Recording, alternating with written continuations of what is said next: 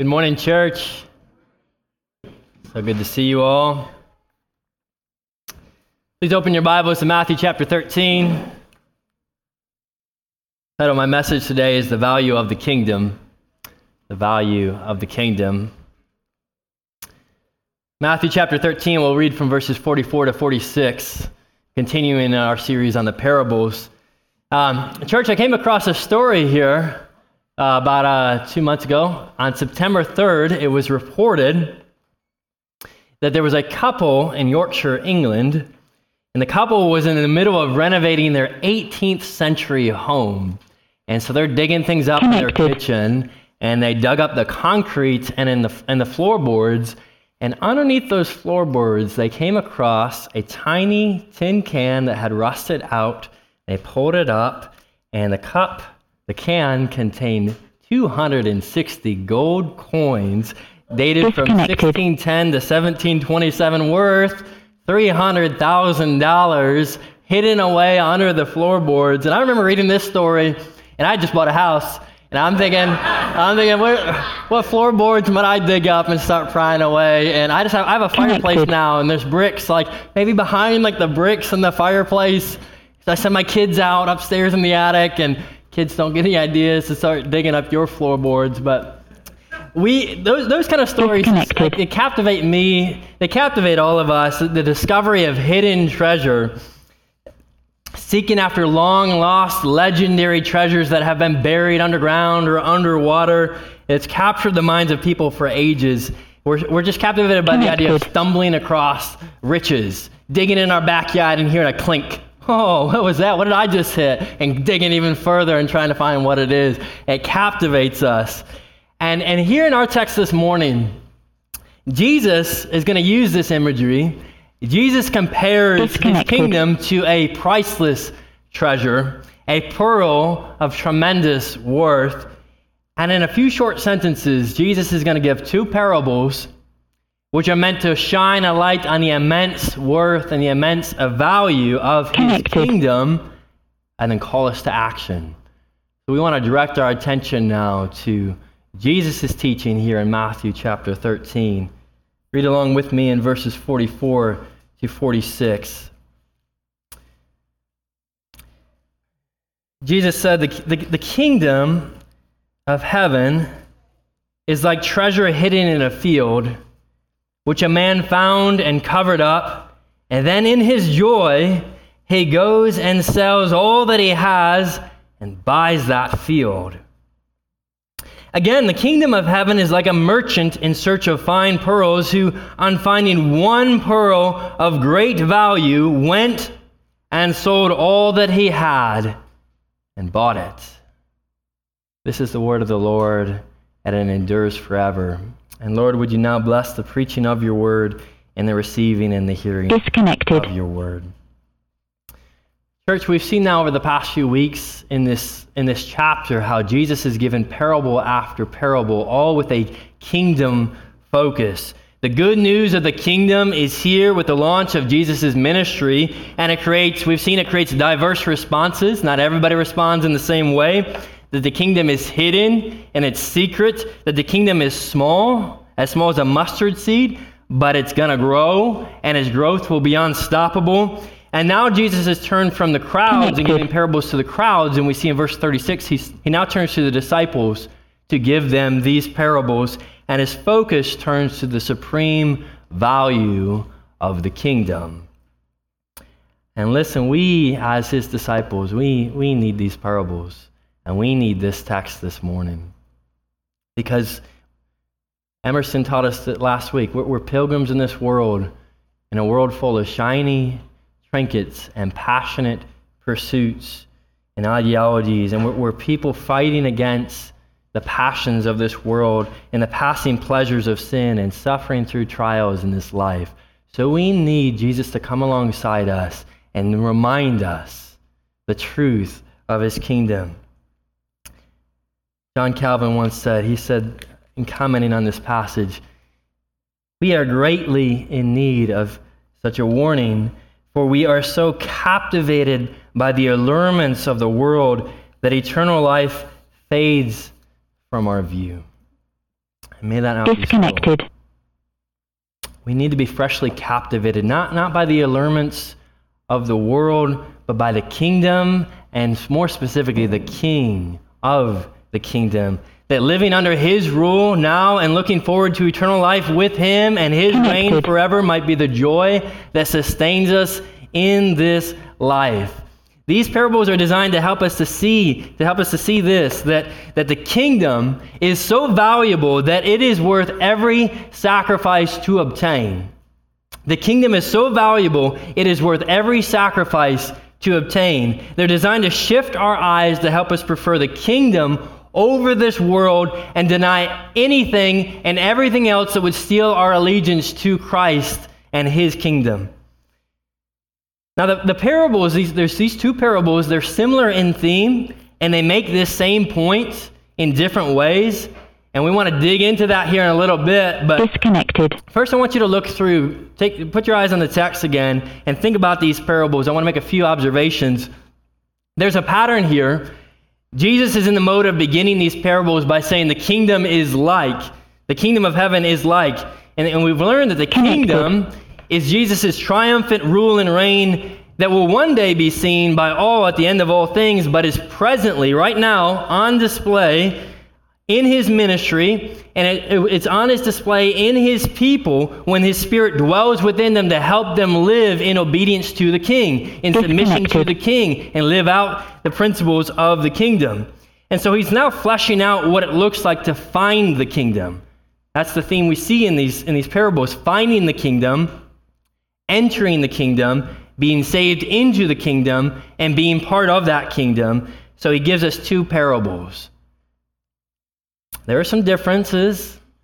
We see a parable where one man finds a hidden treasure, the other is finding finds a pearl. The one focuses on maybe a lowly, modern, far, modern, lowly, middle class, whatever farmer working away and doing his thing. The other is a wealthy merchant looking and searching and seeking to find a pearl. One stumbles across the treasure, one looks and looks and looks before finding it. Both are hidden in some manner. One of the treasures is buried underground, the other is amidst all these other pearls. And here's the thing when we see parables like this, even short parables like this, they can create all sorts of questions in our minds. You know, I'm reading through and you go, What's the field mean, Jesus? What, what's the field mean? What's, what, what's going on with, with that? And what does Jesus mean when he says we can buy the treasure and buy the pearl? And what's up with this guy who finds this treasure and unburies it, and then what's he do? He buries it again and goes, runs away, and he goes and buys the field without even telling the guy, hey, there's a treasure in your field. Is that even allowed? Is that illegal?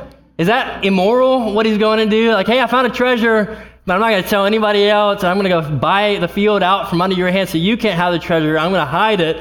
So all those questions can come to our mind, but listen, here's, here's the point. Jesus is going to use different people and places and situations in each of his parables to move along the plot and to illustrate key points. But we got to be careful not to get caught up in those weeds and start asking all these questions and be curious about what does this mean and what's going on here and thinking about all this when it's really not Jesus' focus. He's just using these to move along the plot and to teach the point. It is helpful to think about the context. Farmers, farmers back then, they didn't have a, a PNC bank down the street. So if, they, if you had a treasure, you're gonna, what are you going to do? I don't want invading armies to go steal it if I put it on the shelf of my house. So I'm going to go bury it underground. Uh, that's the best thing I can do because I don't have a bank. So that's what we're seeing here. And this is cool. This is cool, kids. You know what the rule back then was? Finders keepers. You find a treasure, that's your treasure. You can go have that treasure. You can go buy the field and take the treasure if you want. But listen, it's just side points. A lot of this is side points. Jesus is using pictures to tell us something essential about the kingdom. So, what's the main point Jesus wants us to take away? It's that losing the world, but gaining the treasure, the priceless treasure of the kingdom, and gaining Christ as king is worth everything. And it's a great bargain. And it's a joyful sacrifice. And we want to look at that. We want to think about the, the sacrifice these men made to go and sell everything. But first, before we even do that, we got to look at what the treasure is and the worth of the treasure. So I'm going to walk through this text with two points. And first, I want to look at the worth of the treasure. So, point number one, the priceless treasure. Before we look at the sacrifice they made, let's look at the treasure. Because we got to start here. We can focus on what they did and all the selling that they did and how they ran out and did everything. But if our primary focus is on the doing and on the selling and what they did, then we're going to end up with just a Christian religion that's just focused on duty and the things we got to do and no, no joy, commands without no grace. Because before these guys responded in any way at all, they saw something with their eyes. They saw the great worth of the treasure and the value of the priceless pearl. And that fueled their response. They were captivated by something. And it changed their life. And, and so Jesus is saying that the value of the kingdom, it far exceeds anything this world can offer. Put all the pearls they have together, stack them all up, put them in a grand old pile, and this one pearl of greatest value of the kingdom is worth more than it all. But Jesus, if the kingdom, if it's worth that much, if the kingdom's a treasure, why, why doesn't everyone go and find it? Why doesn't everyone go and dig up this treasure? They don't see the value. They, the world sees a list of do's and of don'ts, and they see a weak and crucified teacher. They, they see a fallible book that's just written by a bunch of men that's, that falls apart. They see a religion that's just based on primitive views on, on science on primitive views and not on science, or they see a kingdom that, that, that, they think can be bought by good effort and good works that just becomes ultimately a burden. Man, every day I just gotta, I gotta buy this kingdom with my good works and by the doing, and they create other ideologies and priorities. C.S. Lewis wrote an article uh, called The Three Kinds of Men that helps bring clarity to this idea, I think. He described three kinds of men. He explained that there's first a class of people who just, who just don't care about Jesus. They just disregard him. It's all just foolish. All this stuff we're doing right now, it's just foolishness. But there's a second type of people where many, so many are trapped. They, they know what Jesus commands. Maybe they read the Gospels, they read the Bible, they know what Jesus commands, and maybe they even try to follow him. But only as they see fit. Only first after they, after they secured their own happiness and their own security in something else. Because for them, following Jesus is like paying a tax. Like, I'll, pay that tax, but I sure hope I have a whole lot of other things I can go pursue and live off of. I'm going to pay a little bit of the tax. I want something left over to live on. They live divided like a soldier who, who's a soldier one day out in the fields, and then he's on holiday the next, or a kid who's in school one day and then later in the day, he's doing something else. He's going playing baseball in the street. He's living divided. They either live feeling guilty about paying a tax, about obeying Jesus, like, ah, I'll do it. I really don't want to have to do it. Or they feel guilty about not paying the tax. Man, I really should be doing this more. I really should be obeying Jesus more, but ah, just not doing it enough. And their actions ultimately are guided by their desires or submissions or culture expectations or what other people think or the world's priorities. Why? Because Jesus has no claim on their life. They may have come to him because they see a ticket to heaven one day, or a good ethical code, or a good system to live by. But Jesus is not their treasure, and following him just feels like a burden, just like a duty. And if that feels similar at all to how you live, Jesus gives us these parables as a warning and as an encouragement. Because Lewis says, Lewis goes on, C.S. Lewis goes on in his article to describe one more class of people. These are those that proclaim that for them to live is Christ. That following Jesus, it's not just, it's not limiting, it's freedom and it's joy. That all their time, all their belongings, they're His. And the price to get that is not effort, but repenting and turning in faith to desire Christ's rule in their life. But even more than that, even more than that, central to them, they see the great worth and the great beauty, the perfection of Jesus Christ, the King of the kingdom. Because if you get the kingdom, if you enter the kingdom, you get the king. They see the value of gaining Christ and that that far exceeds all else that knowing Jesus and obeying Jesus by the power and the working of the Spirit is at the core of who they are because they have turned from allowing anything else to steal that allegiance. And that church, that's what marks true believers, and that's what marks us by His grace this morning. That He's opened our eyes. God has opened our eyes to not just dig up the treasure and say, oh, that looks great, but to see that it's treasure and to see that it's tremendously valuable and it's worth everything to obtain it. And that is the work of the Spirit to open up our eyes and to see it. And, and brothers and sisters, we have that treasure if we've trusted Jesus Christ, Christ, if we've repented of our sins and come to Him in faith. We have that pearl. We have that treasure. And, may, and church, may we continue to be a church that treasures Christ above all things for all that we've received is from Christ. Just read Ephesians 1. Ephesians 1 says, We've entered the kingdom and we were blessed with every spiritual blessing in the heavenly places in Christ. God the Father chose us in Christ before the foundation of the world. It says He adopted us as sons through Christ, that we have redemption through the blood of Christ, the forgiveness of sins, an inheritance, and the seal of the Spirit in us through Christ that guarantees our hope to the praise of His glory. Listen, the treasure of the kingdom is supremely valuable because we receive Christ, the supreme treasure. And get this, this is this blows my mind.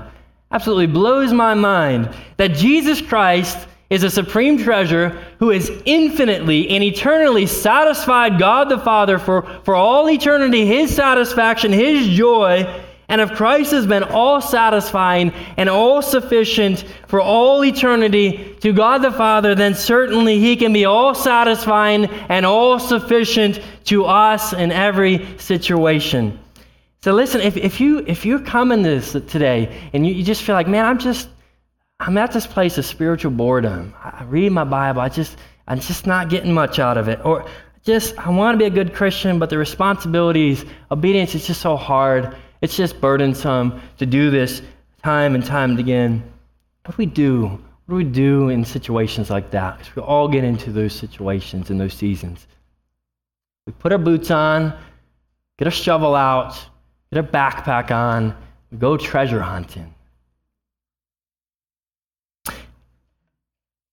How do we do that? How do we go treasure hunting? Well, first, it's, it's coming to Jesus, it's entering the kingdom and receiving his blessings, coming to him in faith. But more than that, Jesus tells us that the, the, the pearl of greatest price is the king of the kingdom. So it's coming to Jesus Christ who bought and gave you those blessings. It's, it's looking to Jesus and asking God to help us to see him for the pearl that he is in our lives.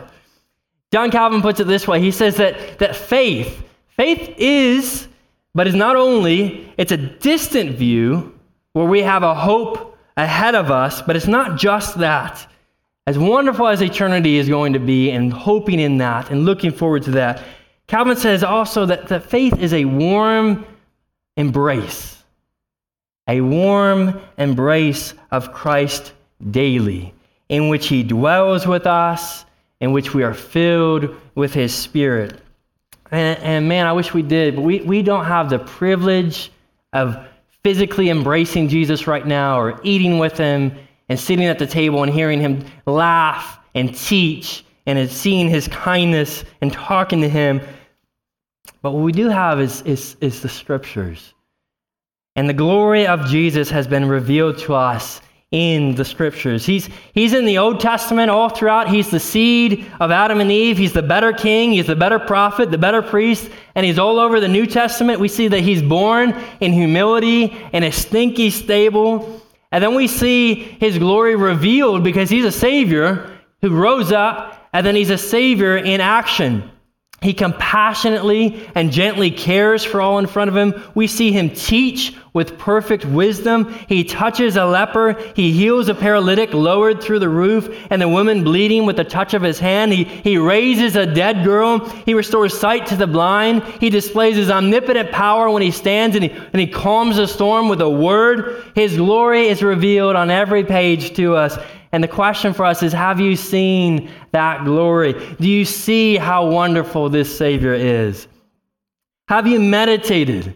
Meditated on his teachings and his ministry. And I don't mean just, just read this for a few minutes or heard somebody else talk about how wonderful Scripture is and how wonderful Jesus is, but meditated on it. In the morning when no one else is around, slowly going through the Gospels and seeing Jesus in action and seeing His glory, meditating on His wisdom in the Sermon on the Mount, meditating on His compassion when He looks around and He sees sheep without a shepherd, and meditating on that, meditating on His omnipotence and His power when He calms the storm meditating on his kindness when he feeds 5,000 people.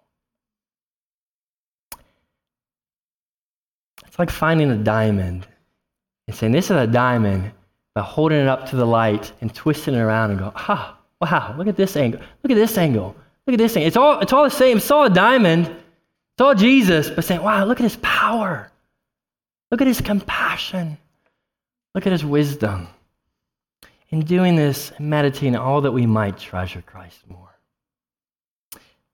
Scripture's like a big, big old ocean. We dive in, we spend our time digging, we can find that pearl, that pearl of greatest value. The scriptures reveal Christ, and that's what we need to behold. Listen, church, this is so incredible. We, we don't have somebody who just stands at the front of the kingdom and says, Yeah, come on in. Go find yourself a seat over there. You can go have, I'll talk to you maybe when I can get around to it, but you kind of go do your thing. He just kind of paid the price to open the door and to let us in. But we have a wonderful Savior who is our friend and who invites us to fellowship with Him and into a lifetime of seeing how He is supremely worthy. What a discovery it is to behold Christ, to know him, to love him, to receive him as our Lord and our Savior, for in him we find salvation and we find daily strength in every situation. Puritan John Owen says it this way. He says, it's, it's, it's by beholding the glory of Christ by faith that we are spiritually edified and built up in this world. Man, I love that. I want to be spiritually edified. I want to be built up in this world. He says, For as we behold his glory, the life and power of faith grows stronger and stronger. So when we feel weaker and weaker as we behold Christ, our faith grows stronger and stronger. Because in Christ we are spiritually edified. We find strength in our weakness. We find comfort when our hearts are weary. We find guidance for our tired feet. And we are built up in this world, and our faith grows stronger and stronger. And this is a mark of the true disciple one who clings to Christ by faith, not just says, hey, yeah, get out of jail free card. Thanks, ticket to heaven. Thanks for that, Lord. But as their one desire the one who wants to go to heaven someday to feast at the table and to see loved ones that have, have gone and get a new body, because we're all going to look forward to that someday, having that new body. But most importantly, they want to see Christ. Their Savior, their God, their friend. Because, man, you were my friend here on earth, and I spent time with you, Lord. And seeing you face to face is going to be like nothing else. So I, I love all the other things about heaven, all those blessings, but I want to see you, Jesus. I want to touch the scars and remember what you have done for me. You see, we, we enter the kingdom when we repent of our sins and when we value Christ above all else. If he's just an accessory to our other priorities, and pursuits, we have no assurance that we will see him face to face. And so, church, Christ, Christ is calling us this morning to value him for the treasure that he is above all else. And that means, means clinging to something we can't see with our eyes. I wish, I long for that day when we can see it with our eyes. But right now, that treasure, in some senses, it's still buried. It's hidden. Its worth is diminished in the eyes of the world. Man, you, you, you serve a king. I don't see that king. I don't see a throne anywhere. It's just an invisible kingdom right now. But it's hidden because it lies in hope. Hope for today, hope for tomorrow. It's a treasure that we hold in our fragile bodies and our feeble minds like jars of clay as we look to the things not that are seen right now, but the things that are unseen and eternal. We look up and say, I, I can't see it right now, but Christ, you are on your throne right now and you are accomplishing your good purposes. Titus 2 puts it this way Titus 2 says, The grace of God has appeared, bringing salvation for all people. When Jesus came, the grace of God has appeared. And what's it do? It's training us to renounce all ungodliness and worldly passions. I love another translation. This is what we teach our kids to say no, to say no to ungodliness and worldly passions, and to live self controlled, upright, and godly lives in this present age, waiting for our blessed hope, the appearing of the glory of our great God and Savior Jesus Christ. Church, what a, what a treasure that is. A treasure we experience in this, in this life through the grace of God that's poured out on us, even as we await the full glory. What a treasure that is. Okay, so we see the treasure. We value the treasure. What then? What do we go do? What, the guys, what did the guys in the parable do? Once they, once they found the pearl and they dug up the treasure, what did they go do? What was their response? What we want to look at in point number two. Point number two joyful sacrifice. Let's look at our text again. Jesus says in verse 44 that there are some, like the farmer, who just stumble across the treasure. They're like those who might hear the gospel on the airplane, or they might hear it on the radio, or they might come to church someday and boom, their eyes are open and they see it and they love it and they enter into the kingdom. Others are like the merchant who just spend their life searching and searching and seeking and holding up one religion and one ideology and comparing them and all these arguments and eventually becoming convinced by the working of the Spirit that Christianity is the only one that holds any water and the only one that makes sense of this world. They, like the merchant, they're looking for good, fine pearls, and what they find is something greater, something beyond their wildest dreams. And so we want to think, think about the, the response of these two men once they see the treasure. It's the same. They see something supremely valuable, and immediately they go and respond. They don't go to sleep and think about it. They don't go home and type up a few Excel spreadsheets, pros and cons, and think about, okay, is this truly valuable? How much does it weigh? They don't do anything like that. They go immediately and sell everything to get it. And so, what made sensible men like them go and make a big impulsive buy like that? Like, hey, I'm going home. Just picture this going home to their wives and say, hey, I know we built this house and we love this house and we love all these great things, but guess what? I'm having a garage sale tomorrow and I'm selling it all. what? What? What are you doing? what made these guys want to go and do that without even thinking about it? It's, it's like, hey, have you ever done this? You go to the store and you buy something, you come home and you say, hey, look what I bought. Husband, wife, look what I bought. You say, what? Wow, and you didn't say you wanted that yesterday. How much did that cost? Oh, it's just 20 bucks. Man, it was, it was half off. It was 40 yesterday. It's 20 today. I just had to have it. Such a good deal. You know what we call that? That's an impulse buy. And we just go up and we always say that's the wisest thing to do. Just say, hey, Snickers on sale at the checkout. Yeah, I get this Snickers. Oh, yeah, 10 more. I want them. It's a good deal. So, what about these men? Because what they're doing, it's an impulse buy. I, I just see it right in front of me. I'm not going to think about it. I'm just going to go sell everything. I, I want this treasure. What made them go and restructure their lives and their priorities and their values to go and sell everything? The only reason they would even think about selling everything they owned and then going and justifying that to their family and to their accountants and saying, yeah, this was a good decision, is because they saw a treasure that was too wonderful to pass up. And that's what Jesus is getting at here. The only right response when you see the value of the kingdom is to give up everything to gain it. Look, the focus in these parables is it's, it's not primarily on what's given up, it's on what we gain. It's on the treasure that we get. The joy of finding and gaining treasure far exceeds any sacrifice in this life. And remember, Jesus is talking here to his disciples. His disciples, we saw in Matthew 4, some of them left behind their father and their fishing boats to follow them. Matthew, Matthew in chapter 9 gave up a cushy job as a tax collector in a tax booth to follow Jesus. And Jesus just told him in Matthew 12, You got to love me more than your families. You got to be willing even to love me more than them. And so these are weary disciples who are faithfully following Jesus around. They haven't seen the payoff yet. Man, you, your kingdom's here. I haven't seen the payoff yet. So Jesus comes alongside them and encourages them tells them that every sacrifice you've made for the kingdom, it's worth it.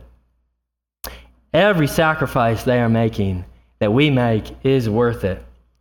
And it leads to one of the, the just the paradoxes of the kingdom. That we give up everything to enter it, to gain the pearl. We end up getting back more than even we gave up. We get something better than it all. That, that's what Jesus says later in Matthew 19 to the disciples. He says, Everyone who has left houses, or brothers, or sisters, or father, or mother, or children, or lands for my name's sake will receive a hundredfold and will inherit eternal life. That's the promise he gives them and he gives to us. But Jesus makes it clear that to, to enter the kingdom, we must first value it above all else and then respond by giving up everything. And that doesn't mean that you all go home, we all go home and say, all right, got to sell my house, got to sell my cat, got to sell my car, my Xbox, and my Legos, and all that stuff in the fridge right now, got to sell all that food. Now, Jesus' point, he gives us good gifts to enjoy. But his point is that we must prefer him above all the riches, pleasures, and advantages and expectations and pursuits of this world and find that our satisfaction, that our joy is in Christ and in the good news of the gospel. That we must happily set Christ on the throne of our lives and let go anything else that would seek to climb up and gain that access to the throne, that would seek to consume our passions.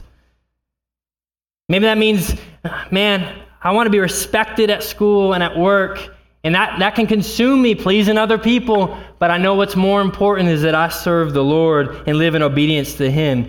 Maybe we give up our time or our food or our money to serve someone else. Maybe for some of us, we, we give up the good gift of sleep for a few more minutes so we can spend more time in the morning with the Lord or in the evening spend extended time with Jesus. You see, this is a mindset. It's a conviction, a decision in our core that affects the very way we live. And if we aren't willing to do this, if Jesus is just one little pearl that we're trying to hold, kind of with a bunch of other pearls in our hand, and we're trying to juggle all these pearls around and switch back and forth, sometimes we're going to obey Jesus. Sometimes we're going to submit to what the culture wants us to do. Sometimes we're going to pursue what the world loves. Sometimes we're going to submit to sin without repenting, without ever seeking first the kingdom. That's, that's, you're going to come up empty. You got to give all that up to get the one pearl which is Christ reigning over all our decisions and our whole schedule and our priorities and our budget. We must hear Jesus' warning to give it all to Him. Can't have it both ways. And so the question for us, for you, for me, is we ha- have we committed everything for the kingdom way? For the kingdom? Would, would, and would others be able to tell that? Would others be able to say, yeah, he gets most excited, she gets most excited and most satisfied, they have the most joy when they talk about the gospel and about what Jesus has done for them? This is how Paul put it in Philippians 3. Philippians 3 says this Paul says, if, if anyone else thinks he has a reason for confidence in the flesh, I have more circumcised on the eighth day of the people of Israel, of the tribe of Benjamin, a Hebrew of Hebrews, as to the law, a Pharisee, as to zeal, a persecutor of the church, as to righteousness under the law, blameless. But whatever gain I had, I counted as loss for the sake of Christ. He's saying, I, I had it all. I followed the law. I was from good stock, from good family and I was zealous for good works, and I had my own righteousness so much that I didn't even need anybody else's righteousness. I was blameless, but I didn't have Christ. And I had to give up all those other fake pearls to gain Christ because this pearl of the kingdom, receiving Christ and submitting our whole lives to Him in total surrender and in total commitment, it, it's, it's a big pearl. It's a heavy pearl, and we got to put down everything else to be able to hold it. So Paul sacrifices achievements and his health and a good livelihood and his life for the joy of gaining Christ and the mission of seeing the kingdom advance. And this is what he says in verse 8. He says, Indeed, I count everything as lost because of the surpassing worth of knowing Jesus Christ, my Lord. For his sake, I have suffered the loss of all things, and I count them as rubbish in order. Why, why Paul? Why'd you do that? In order that I may gain Christ. And you know what? For Paul and for the believer, for us, giving it all up and gaining the surpassing worth of knowing Christ that's not loss. That's a joyful sacrifice. I love these words in verse 44 of our parable. The farmer sees the treasure and he goes home to sell everything in his joy. He goes home in his joy, not go home, man, I gotta sell everything. I, I want it. I gotta sell everything. He goes home in his joy because he was something's captured his heart. And he's full of joy. But you said that, that's great for him, and that's great for, for Paul. Man, I don't always feel joy. Some of these sacrifices don't feel like joy. Maybe you remember the joy of being saved. But the reality is, we all have moments where life, as a disciple of Jesus, it, it can be a fight for joy and for faith. So, what do we do in those moments when we say, Yeah, I, in his joy does not mark me right now? I'm just not feeling that. We go to the gospel. We go back to the old, old story of Jesus and his love. We look again at the treasure. Because joy, joy is the mark of those who have seen the treasure and in return, who've seen the treasure of the gospel of Jesus Christ and they come back you remember, you remember the woman at the well? She heard the good news. Jesus is there. She hears about Jesus, the Messiah. And in her joy, she goes and tells everybody else. That's the mark of someone who's seen the treasure.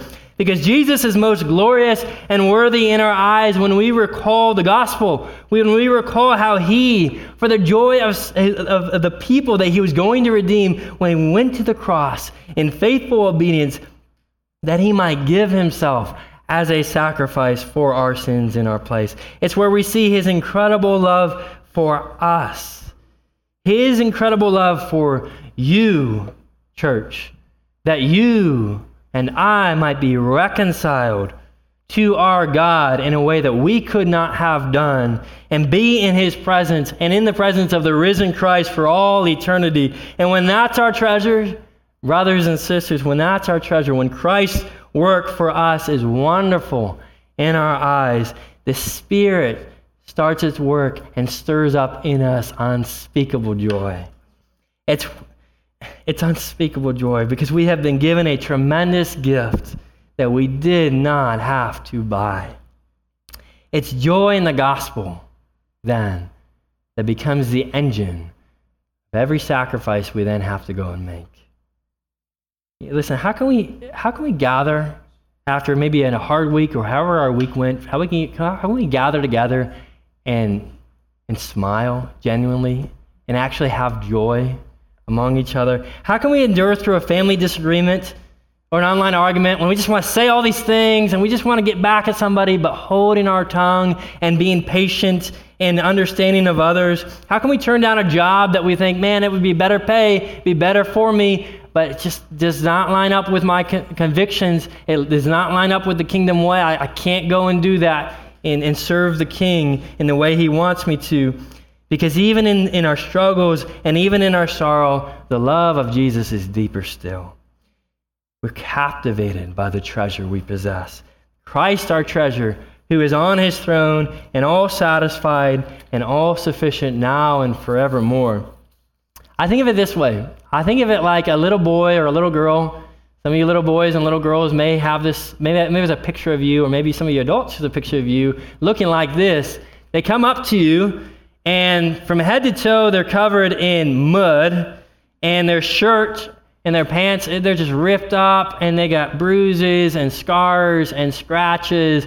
And up to down, they're just an ugly mess. And they're standing in front of you. And what do they do? They just have a big smile on their face. And they, uh, ha, look, I got a frog. I got a frog. And I'm muddy. Oh, yeah, I don't even notice. I got a frog. I got what I wanted. And they're just smiling and they're beaming and they're joyful because he had his eyes on his treasure, his eyes on the prize, and he got it. And he holds it in his hand right then. And what's that produce? Just tremendous joy. I don't care about the hard moments that I had to face. Don't tell that boy or that girl it was, it was not worth it for you to do any of that. No, you got your treasure. You're full of joy because of it. So all that stuff you had to do, okay, that was worth it. And he's going to say, yep, that was worth it. I don't care. I didn't like those pants anyway. Rip them up. Who cares? I wanted my frog, and I got it.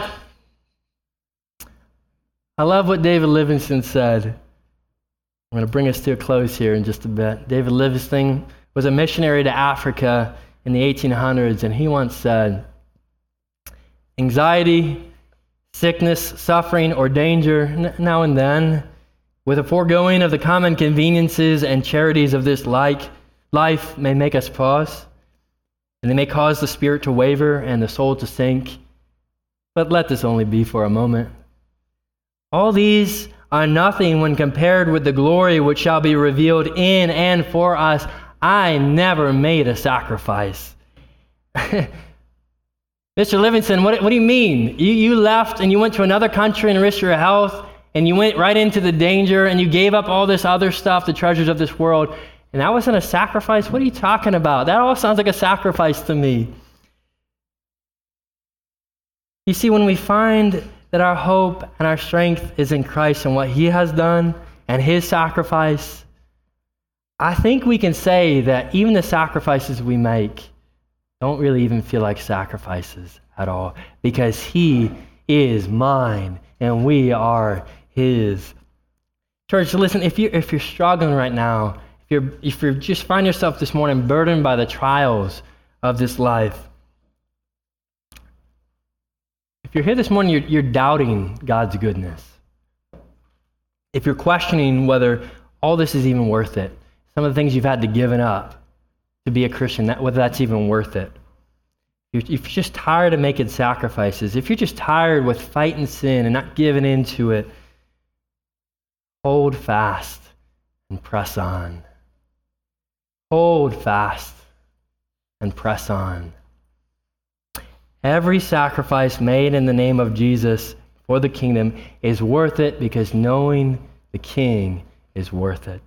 This, this world, the pursuits of this world will fade, and they are temporary. But what you have in Christ when you come to Christ and when He is your treasure, what you have in Christ, what the Spirit has guaranteed for you, church, cannot be taken away. That's a sure investment. And so it's a happy exchange we make to say, hey, I don't need this world. I need that treasure. I don't need that pearl. I need Jesus Christ as my Savior and as my Lord. Because the day is coming when all will be made right. This is a sure investment. We're going to the promised land. We are going to be with Christ forevermore, and we will enjoy him forever. And even now, you say, okay, that's great one day, but even now, Christ is yours. We just saying this Christ is mine now forevermore. In the midst of it all, Jesus is on his throne. He is a king who lives, he's on his throne, but he lives among his people and he reveals himself and he strengthens himself, us, and becomes more precious in our eyes in the midst of suffering. So, church, let us declare, we're going to sing this in a little bit. Let us declare take the world, give me Jesus. All, the, all its joys, all the world's joys, it's just, just the name. But his love abides forever through eternal years, the same. And so, with our Savior watching over us, we can sing though billows roll. Church, let's press on toward the goal for the prize of the upward call of God in Christ Jesus. Let's hear the commission now. Hear the commission from our Savior King and press on to live in this world joyfully, giving of ourselves and of our time and of our money, of our possessions, our lives with a single minded focus that Christ, Jesus Christ, might be seen by all as the supreme treasure that He is, as we await the day where we will dwell in the heavenly kingdom forever. May it be so in us, church. Pray.